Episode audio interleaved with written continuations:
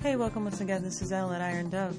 Dialogue is the key to reform. Access is the key to dialogue. At Iron Dove, you can find both. Come on down, talk it up, and let's see what we can figure out. Support Google. The world's number one search engine has been subpoenaed to open access to the federal government, all of its search engine databases and related files. The Bush administration asserts that the information is necessary to keep children off adult internet sites which of course we know is complete nonsense. The Justice Department says they need the information to understand how people navigate the web. And let's be realistic. They're not interested in how people navigate the web. They're interested in where people are going. In their little Orwellian utopia, they gotta know. Inquiring minds want to know what you're doing with your spare time, where you're going, and uh, what you're searching. You know, they have no idea how to handle this mass exchange of information and communication. It's freaking them out because people who like to be in control just can't possibly control this much information without absolutely coming down smash and clobbering basic freedoms that we have in the United States. So I am encouraged by Google's refusal, but not so encouraged because Yahoo already was subpoenaed and similarly has already complied with this information. They say that they've released no personal information, but anybody who's even remotely computer savvy knows that there's all kinds of identifiers linked to your searching practices. And if you don't know this, there's IP address, there's location, there's all kinds of things and ways to figure out who you are and where you're going. And and you know, spyware is perfectly legal. It's all over the place. It's called adware. You can even download stuff to delete these cookies that get on your machine, but of course, it hasn't become illegal because, you know, our federal government's using it against us right now, interestingly. So it's a strange, strange world that we live in. And they say power corrupts and ultimate power corrupts ultimately. That's probably not the exact quote, but that's what I say. And this goal of totalitarianism to completely control the expression of people is ridiculous and dangerous. And I think the whole thing with Google, I mean, I'll tell you something. I don't really care. People know where I search. I search here, I search there. I mean, obviously I podcast what I find out, so you guys know what I'm what I'm up to. But you know what? It's it's more of a it's like another way of people of the federal government to to put together these secret dossiers on people to par- target certain people. It's creepy. It's weird. It's it's it's sort of Joe McCarthyism or something. You know, it's um, it's a strange and weird, weird world we live in. It really, really is.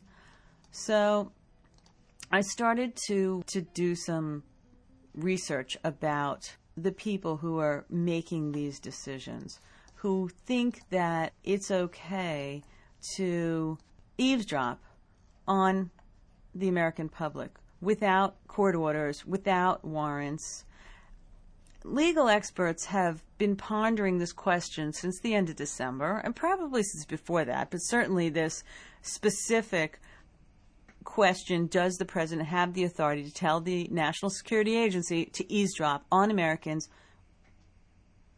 making international phone calls, either beginning or ending on American soil without a, court order, without a warrant? And most legal scholars say this is completely illegal, that are completely violating federal law. And yet, they continue to do this under the guise of, well, we're at war. And the president has certain special powers granted to him by the War Powers Act. And you know, I think this is going way too far. I really do and and particularly because it's all wrapped around this well, war, it's the war on terror. In August of 2002, the American Bar Association Task Force on Treatment of Enemy Combatants noted that As a nation, we have struggled for more than 200 years to establish the proper balance under our Constitution between protection of liberty and individual rights in time of war or threat of war. The balance may shift appropriately towards security. From past experience, we know that such a shift with, carries with it the danger of government overreaction and undue trespass on individual rights. In recent cases, the United States citizens have been detained as enemy combatants, bring this potential danger into sharp relief and raise troublesome and profound issues the government has taken the position that, with no meaningful judicial review, any American citizen alleged to be an enemy combatant could be detained indefinitely without charges or counsel on the government's say so. The implications of these detentions are much broader than these cases. Sadly, in what promises to be long and complex. Blah, blah, blah, blah, blah. That's pretty creepy. Pretty creepy stuff. First it's Google, then it's your telephone calls out of the United States or, or from outside of the United States, and next it'll be your telephone calls inside of the United States and your emails to your family members and your friends and anybody who might think that the administration is behaving badly or inappropriately or illegally might be targeted as an enemy combatant. And then what happens if you're an enemy combatant? Well, because we're at war, you have no rights at all. You can be detained without an attorney. You can be held for an extended period of time, as much as three months, without actually being charged with anything. Where does it end? Where does it end?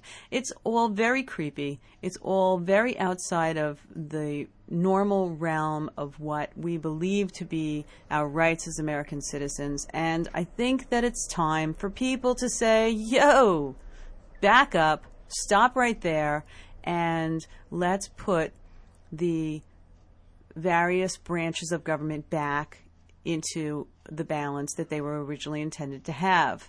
And that does not mean that the president and the executive branch is the almighty, powerful dictator monarchy type of a government.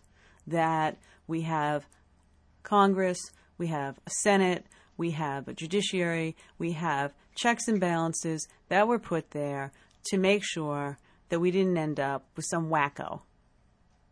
And you know, getting people's search engine records, tapping people's phones, you know, going into people's emails, getting onto their cell phone lines and stuff like that. That's just totally outrageous.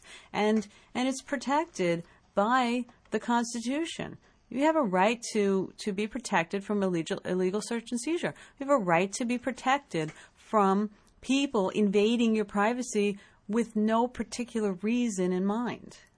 And is this make us a safer country? Does this stop terrorism from happening? I doubt it. I mean, could it? Maybe yes, maybe no. There is no way that this kind of behavior can bring about an opened free exchange of knowledge and information. All it can do is make people paranoid and neurotic, worried about everything, and create an underground that doesn't now exist. And the, the, nothing good can come of that. It's always better to be above board so that people know what's going on. And uh, the whole premise of our government is that it's above board and people know what's going on until this administration. And, uh, and now uh, George and Tricky Dick here have been really, really pushing the envelope. And I think it's gone too far. At least that's what I think. Tell me what you think. I'd really love to know. Come on down, talk it up, drop me a note on the uh, community board, and let's see what we can figure out. Till tomorrow, this is Ellen Iron Dove signing out.